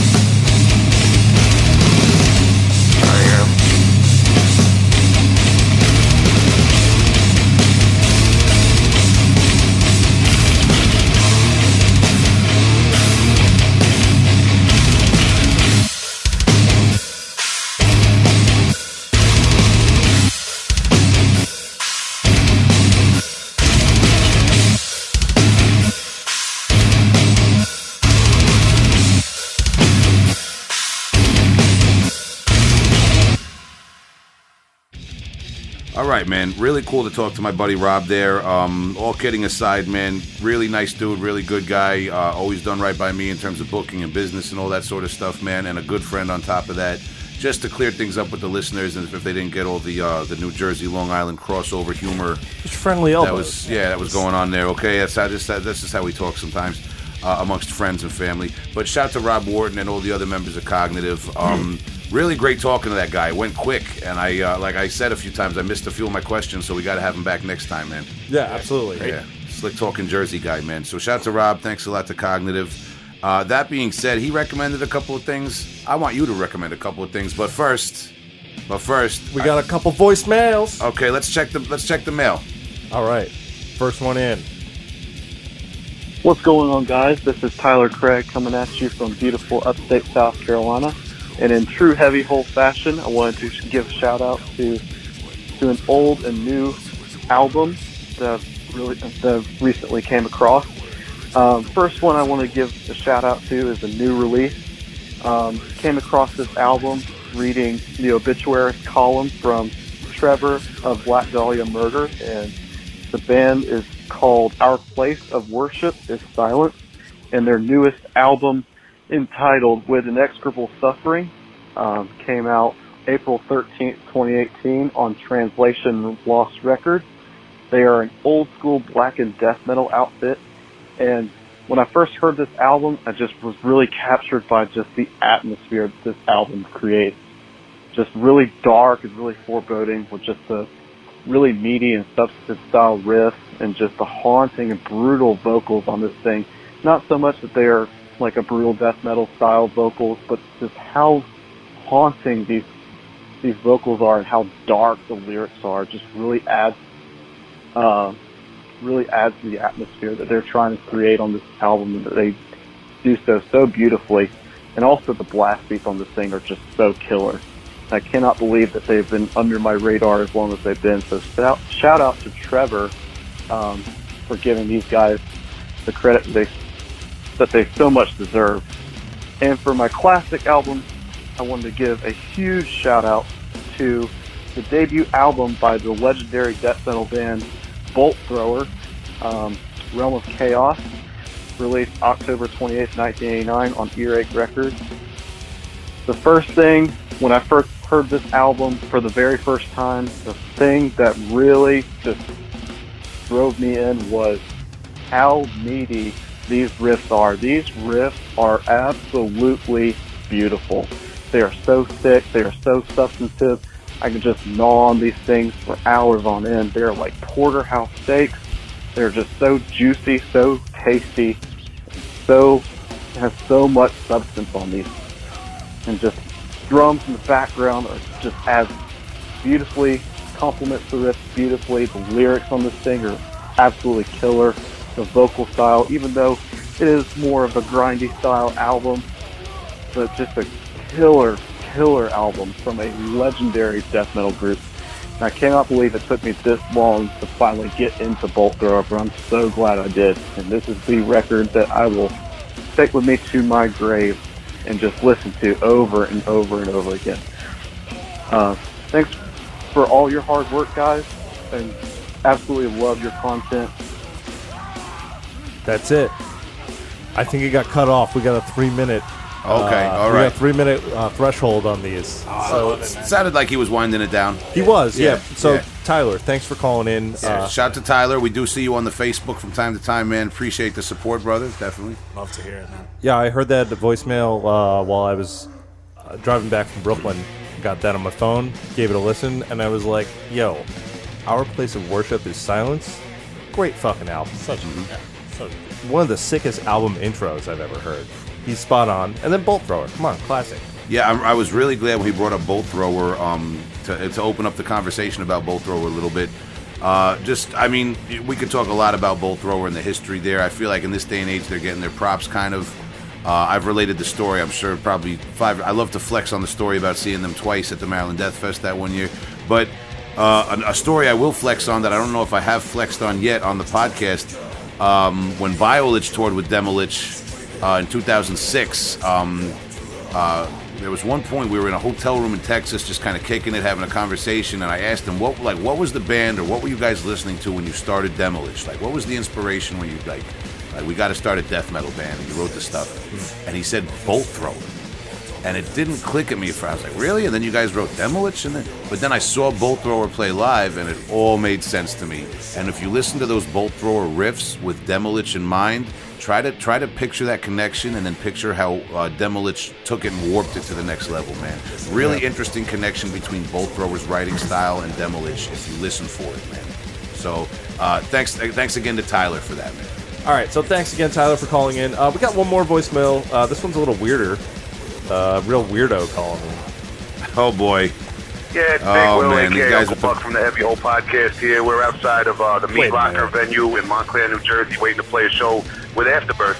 And uh, my guitarist Cody just put me onto some Long Island lore I didn't know about. Cody, tell him about Welt, bro. Uh, so Welt was a one-off, I think, side project of some Long Island musician, uh, Doug Cerrito of Suffocation and Doug Bohn of Suffocation were in this band, and there were some other members that I don't really remember, and I'm not so sure uh, what other bands they were in, but uh, very Suffocation-esque, but a little bit slower pace, got some blast beats in there. Um, reminds me of almost like more of a hardcore version of Suffocation, a little bit slowed down, some doomy parts, very, very heavy, very thick guitar tone, and just absolutely pummeling drums. And the vocalist, uh, again, I don't know his name, uh, more of like a thrash vibe, but I'm, I was way into thrash, so that's like not really an obstacle for me. Um, not really well known outside of Long Island, I don't believe, but yeah, check it out. Welt, Paranoid Delusion. Thanks, Cody. Check back in with you later. yeah, man. I'm leaving you guys messages on the road now, man. I'm getting everybody involved. Hey, you got the number, so why not? I got it on speed dial, man. Uh, great tactic. I love it. Um, Yeah, dude. We it's like I told you, we got to Jersey early. We were out there all day, sweating it on the sidewalk, just people watching, and we were talking stuff. And Cody dropped that. I, I never heard of this band Welt with Doug Cerrito and Doug Bohn, and and and, uh, and uh, you know, I had I said, man, this is for the heavy hole, man. Before I forget, let me call it right up. The band is Welt, W E L T. Yeah, if nothing else, I know you can at least look it up on YouTube, and it's you know for your, for your suffocation fans, uh, very you know very interesting little uh, side journey you can go down, you know. Sweet. Yeah, man. So so shout to Tyler Craig and shout to Cody from Afterbirth, man. Cool. So that's all the voicemails we got right now. So it's time for our recommendations. Well, wait a minute. While we're here, why don't we just, if you want to call and be as cool as Cody from Afterbirth or Tyler, what's the number? 631 837 3274. Yeah. Get your pencil for the, the when I say it twice at the end of the episode. Okay. Oh, All right. yeah, So we're I, just, yeah, I just want to make sure I have it on all, yeah, all pieces of paper and every phone book. That Get I new have. moleskin right at the bottom of every page. yeah, tattoo it on your face and your neck, and you could be a SoundCloud rapper and, and know our number. All right. All right. So we recommend that you call us with any uh, um, anything you want us to check out or any recommendations for your fellow listeners and for us. But right now, I want you guys to recommend some stuff to me. Awesome. I'll start off. So, Sedimentum. Sedimentum. I've Yes. oh, I, I, I've heard of this. I've heard of this. This is my new recommendation for the podcast. Um, it came from a listener with a sick band that I just really want to share. Okay. Yeah. Well, that's a tone. Yeah, this thing has riffs. So this is their new release. It's their demo, 2019. These guys are from Quebec. I really like the way this demo sounds. This sounds fucking amazing. That tone, the drums. Yeah, the, it, it's like it's cavernous, but it's clear at the same time. The guitars are buzzing; they're not like muddy. This is that. uh, You know, obviously it's it's very fresh to me, but it's got that metal of death sonic quality right off the right off the jump. Yeah, it's uh, emulating a disaster that's happening. It's really uh, It's so clunky. It's like a big storm in your head. The way it just, the way everything sits. It's like this clunky tornado, like the Tasmanian devil when he would flip out. You know what I mean? Wow, man! The, shout to the pro- cheers to the producer and whoever mixed and mastered this. It's a nasty riff. Wow, dude, you should have warned me. yeah. So this sedimentum, go pick it up. Uh, I'd like to see where these guys do in the future. This is their only release, and uh, I'm excited for this. And thanks, Alexi, for hitting me up. Yes. Oh, excuse me, Alexis. Shout to Alexis, man. This is really good stuff. Keep up the good work.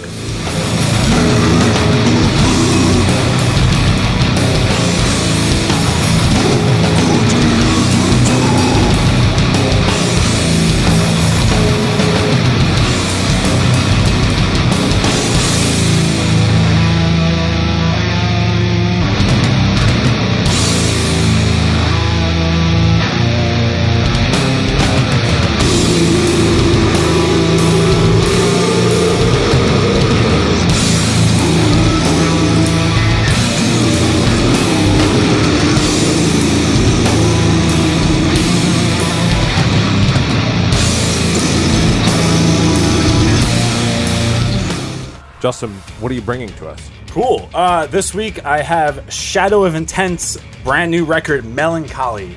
Uh, it came out just a couple weeks ago, actually, really last week at the time of recording, August 15th.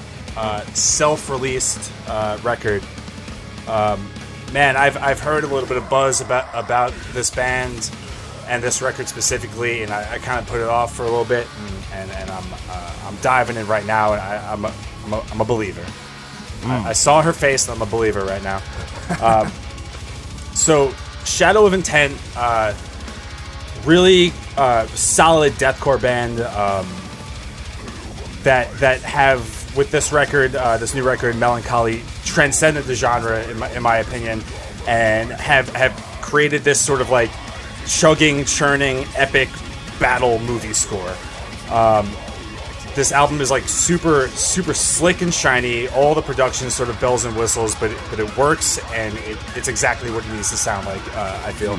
Um, started out as a studio project between vocalist Ben Duerr and guitarist Chris Mi- uh, Wiseman. Uh, I, I believe he joined uh, last record, but definitely on this record is uh, drummer Anthony Barone, uh, Long Island boy, who is absolutely phenomenal. Great drummer. Um, and what's what's interesting is they collaborated with uh, Francesco Ferrini of Fleshgod Apocalypse for all the orchestral uh, on this record.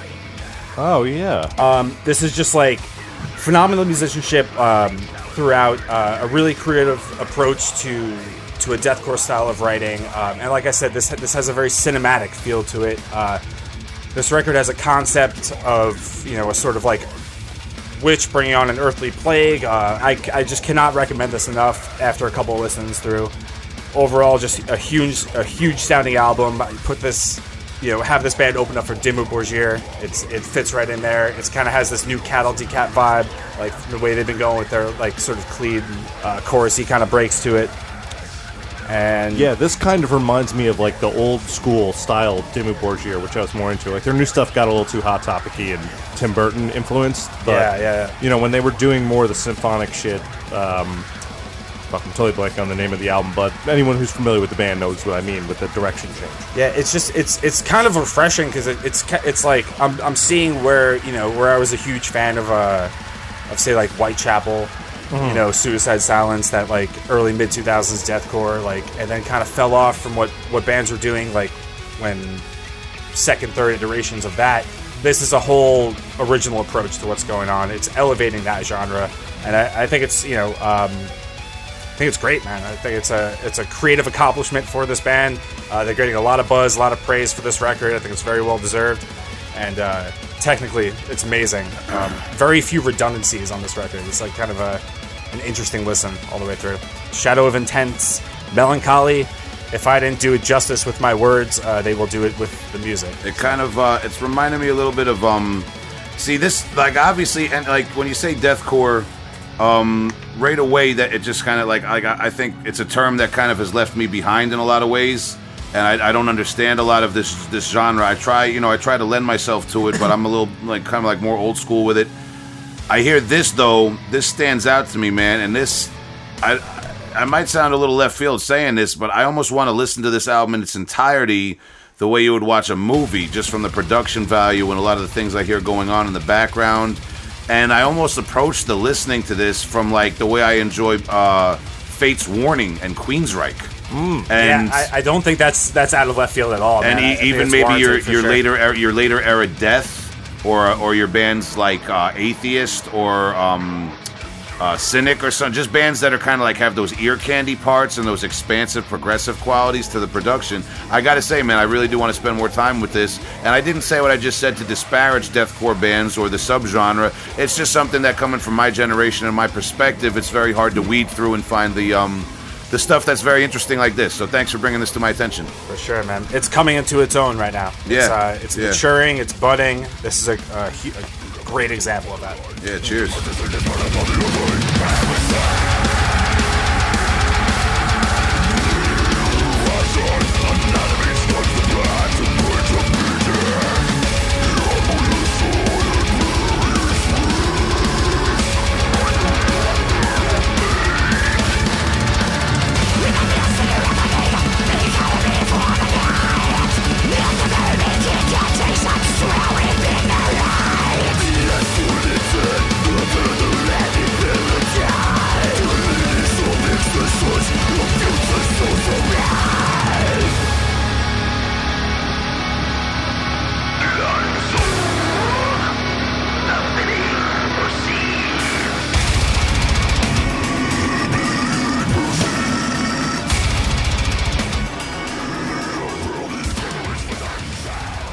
right. Uh, my new one is uh, somebody familiar, friend of the podcast, uh, Steve Grimmett's Grim Reaper.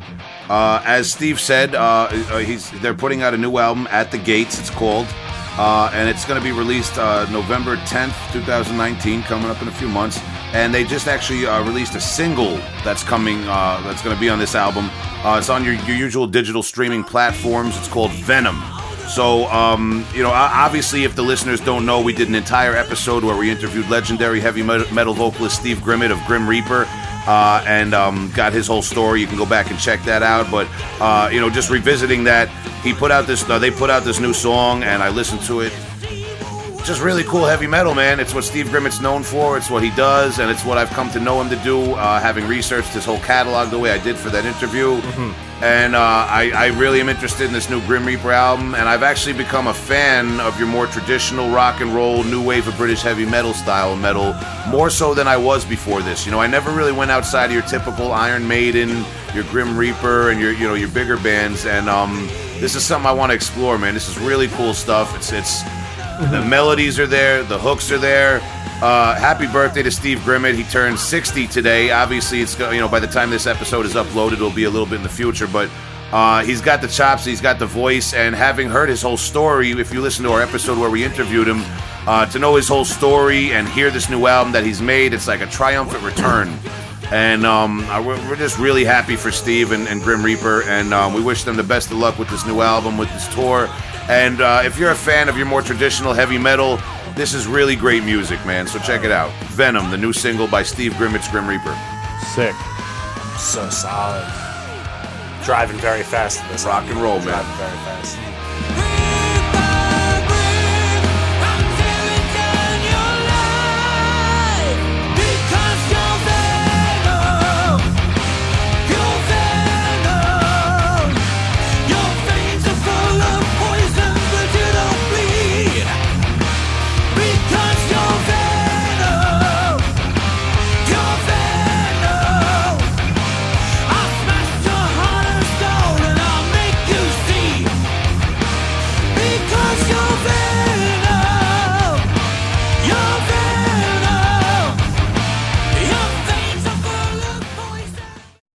Hey Tom, what do you got for your old record today?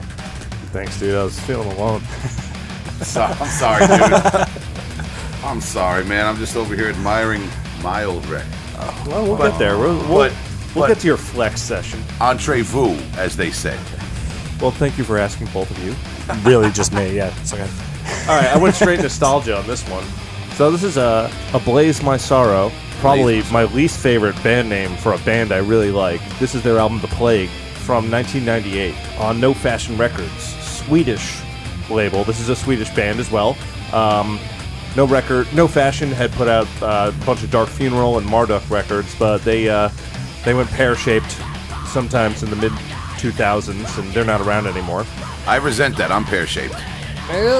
Okay, proceed. So this is the only album that this band did with their vocalist Fredrik Arnesson. I've listened to the other albums from this band, but this one is my favorite. It sticks out to me. There's something weird about the riffs here. It sounds like they're all introverted, like they wrote the riffs backwards or something. Um, it, it's cool. There's like throughout it, you hear this weird. Um, uh, the writing is very melodic and definitely what kind of inspired some metalcore riffs that happened in the in the mid 2000s. Swedish. Like that that kind of stuff, but just the way they attack the riffs is very original. I've always kind of been drawn to this. They have a few songs that are just like really cool shifts between straight notes and triplets. They kind of keep you guessing a little bit. It's moody, melodic, definitely for like the Peaceville Records kind of fans or the Gothenburg Swedish, like more uh, not easy listening, but more melodic metal stuff um, for your In Flames kind of fan. But this has some really cool qualities uh, that are very black metal in nature, especially the vocalist. There's just so much fury behind his voice, and it's the right kind of emotion. Yeah, the vocals almost give this a like that uh, that early metalcore quality to it. You know what I mean? Like it's like it, it, I hear what you mean with the black metal. It's just that screechy tone, but It reminds me of some of those earlier bands that were doing that stuff too, man. Interesting stuff, man. This is cool. Yeah, this is a good one. I don't really, um, I, I haven't really personally talked to anyone else about this band, so I thought it'd be a good one to bring in. You know, maybe Yeah. you know them already, maybe you don't, but uh, off yeah, of my off of my radar. Yeah, Yeah. it's interesting. it's a good band. I like I said before, I I don't like their name at all. It's kind of you know ablaze my sorrow, but also so I, sorry. I will I will certainly give a pass to anyone who speaks English as a second language naming their band. Another example would be uh, a great German band called Fuck You and Die. Oh, oh. we've gotten some great band names over there. We actually Probably sounds so cool to them though. Yeah, to, to, exactly. if you Good want band, too. we, we talk about this actually. Uh, you know, I keep plugging these episodes, but if the listeners want to know, they want to know. On that first Ping episode with Paulo, we get we went into detail a little bit about um, mainly Indonesian bands uh, na- naming their their band names.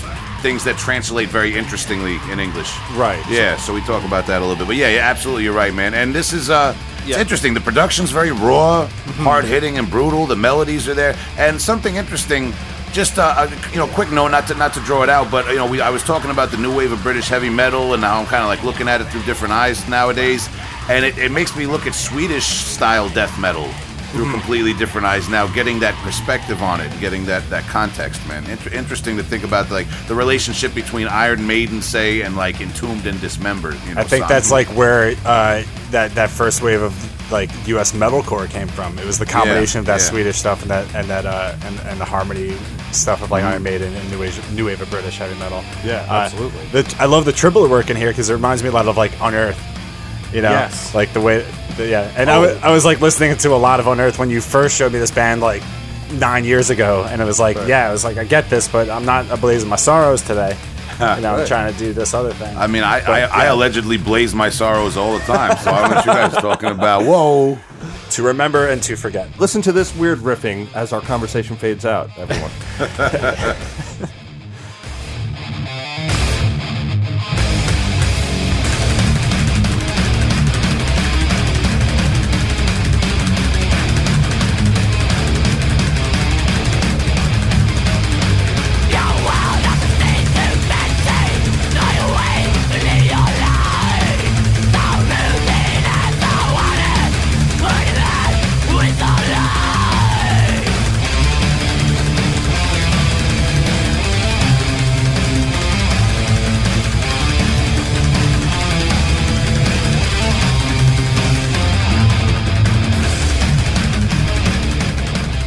Justin, so what's going on? Cool, yeah. So uh, I was uh, googling stuff and uh, came across some blog spots, and it reminded me that like, oh shit, uh, on some blogspot.com in like 2005, 2006, I found the Elysia demo 2004.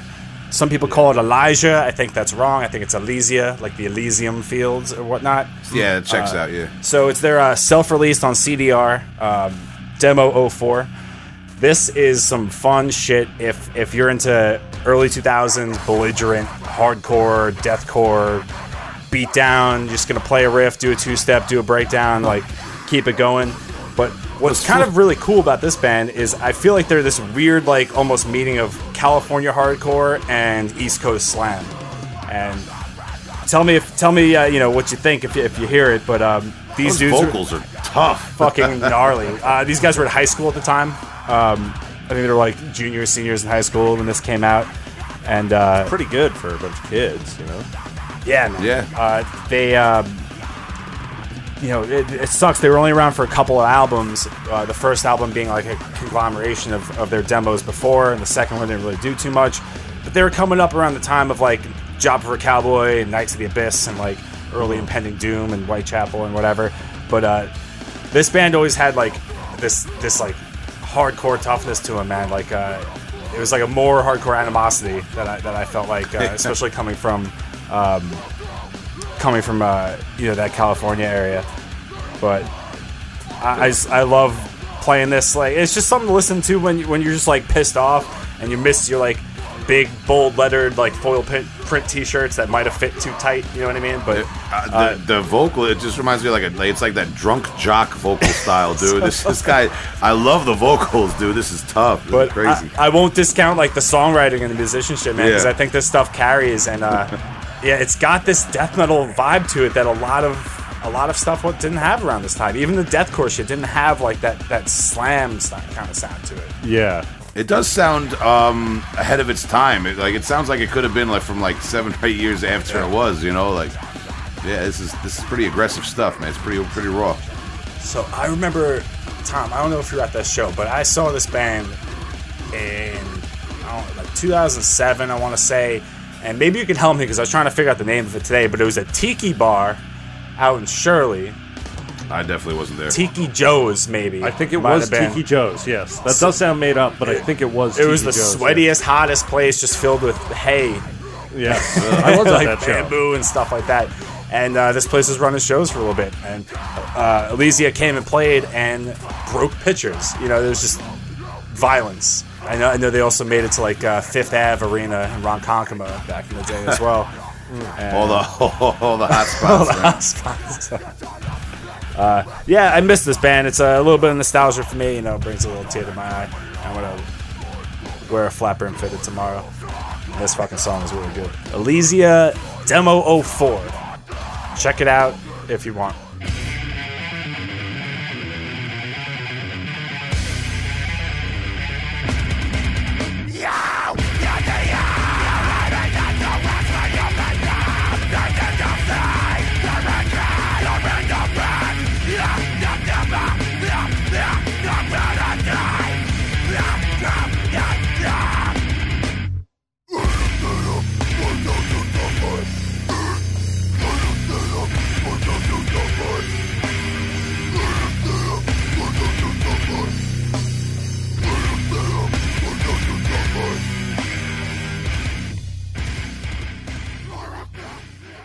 Hey, Will, what do you got over there? Uh, I brought the sarcastic Corpse in Decomposition 7 inch, released in 1993. Uh, it was a split release between Rodell Records, a record label based out of Germany, and Rotthenness Records uh, from Brazil.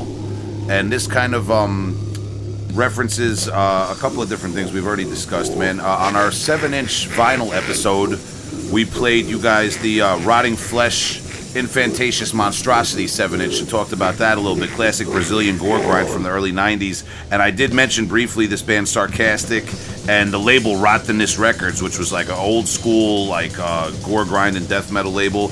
And um, we also talked about uh, the Mastic Scum 7 inch on another episode.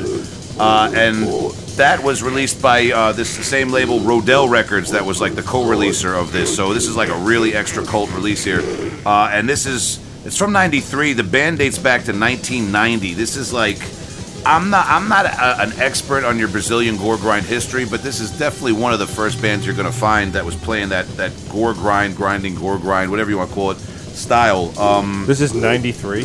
this is from '93. Holy shit. Yeah, yeah, and the band is from '90. Uh, so you know, gore grind as a genre isn't um, you know really established yet. This is this predates a lot of stuff, and I you know I can't confirm or deny, but they actually have a song called Regurgitate, and that that causes me to wonder if the band Regurgitate might have named themselves after that. That's just that's allegedly that's speculation. I feel like a word like regurgitate. I mean, it could be true, but a word like regurgitate does pop up in the gory, gore grind vernacular. Fair enough, but it is very traditional for a lot of these bands to name themselves after another, you know, band song or something. But who knows? I don't know. Arguments out. But this is a piece of history right here, man, for for Gore Grind. Um, going for 13 bucks on Discogs. Got to lock my door once this episode uh, gets uploaded. Um, uh, but you know, looking at this, man, just like again, like when I talked about that rotting flesh seven inch. Uh, this is just like that photocopied black grainy uh, you know quality to it. It's what a lot of people are going for now with their production quality and their visuals. Uh, the, the band members you got uh, leo zier sarkis on bass and vocals elton hellish on drums and backing vocals and marcos holiness on lead guitars. So at least one good, one guy was fighting the, the you know fighting the light on that one. Marcos. fighting the good fight. Yeah. yeah marcos holiness man. He was the holy guy holy roller. Um, and just before I talk about the music a little bit, man, I want to read this. You know, it says Rodell Records releases because he didn't have a website or um, social media or anything like that back in the day. Um, so they released uh, a little, a little like message. Rodell Records releases. We got the split EP between Necrophilicus and Lucimi. I don't know. There's so many bands I never heard of, and the bands that you have heard of that I'm about to list, it's like wow.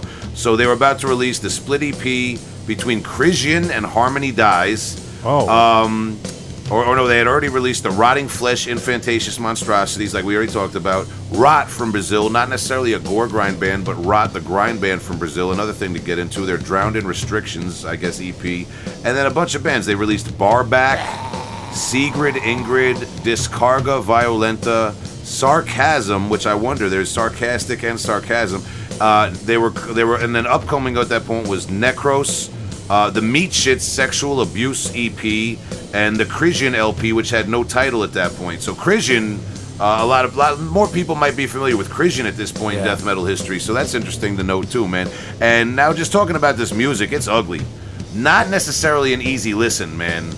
Um, undeveloped, kind of, kind of bare bones. You know, not back to basics. This was the basics, the building blocks of gore grind. Uh, that, but it's it's primitive. It's lo-fi. If you're into the lo-fi thing, this is great for you. And the vocals, the thing that stands out the most for me sonically on this whole release is the creepy, high-pitched goblin vocals that you hear every once in a while like that. That was perfect timing. yeah, he heard me. These Yeah. guys are scary. Um, just made it stand out a little bit, man. I guess I'm thinking that they must have been influenced by Carcass at this point um, somehow. But that that nasally, high pitched, ah, it's so creepy, man. This is like very creepy corpse grind. I don't want to call it metal of death because it's it's very grindy, man. But this is maybe corpse grind is the word for gore grind that transcends that metal of death uh, aura. I don't know, but anyway, I just wanted to give a little brief history lesson on uh, sarcastic from Brazil and bring this in to share with you guys. And as I said in the beginning of the episode, flex on everyone. Uh, and one more thing that's interesting about this album for the listeners, um, you can go on YouTube and uh, check out you know this obscure old release. But uh, if you're in luck, track down the macabre human mutilation slash corpse and decomposition ugh, compilation CD that was released by Mutilation Productions uh, in just 2015. So there was a reissue of this and some other material that Sarcastic released uh, in just 2015 on Mutilation Productions. So good luck tracking that one down, okay? Or you can get this evidence for $13 on Discogs. And I just want to show you guys. Um, Gotta call it evidence. Take, good. take a look uh, at that 7 inch over there. For being released in 1993 and being in my possession since about 97, there's not a scratch on it, a little bit of dust, and that just speaks to the tip I, told, I talked about on our vinyl episode about playing it once and dubbing it down onto tape that one time you play it, and that's how you listen to it going forward. That's how that 7 inch is preserved in such good condition. So, just that's all. Just wanted to share some stuff real quick, man. So, um, Sarcastic from Brazil, classic gore grind band.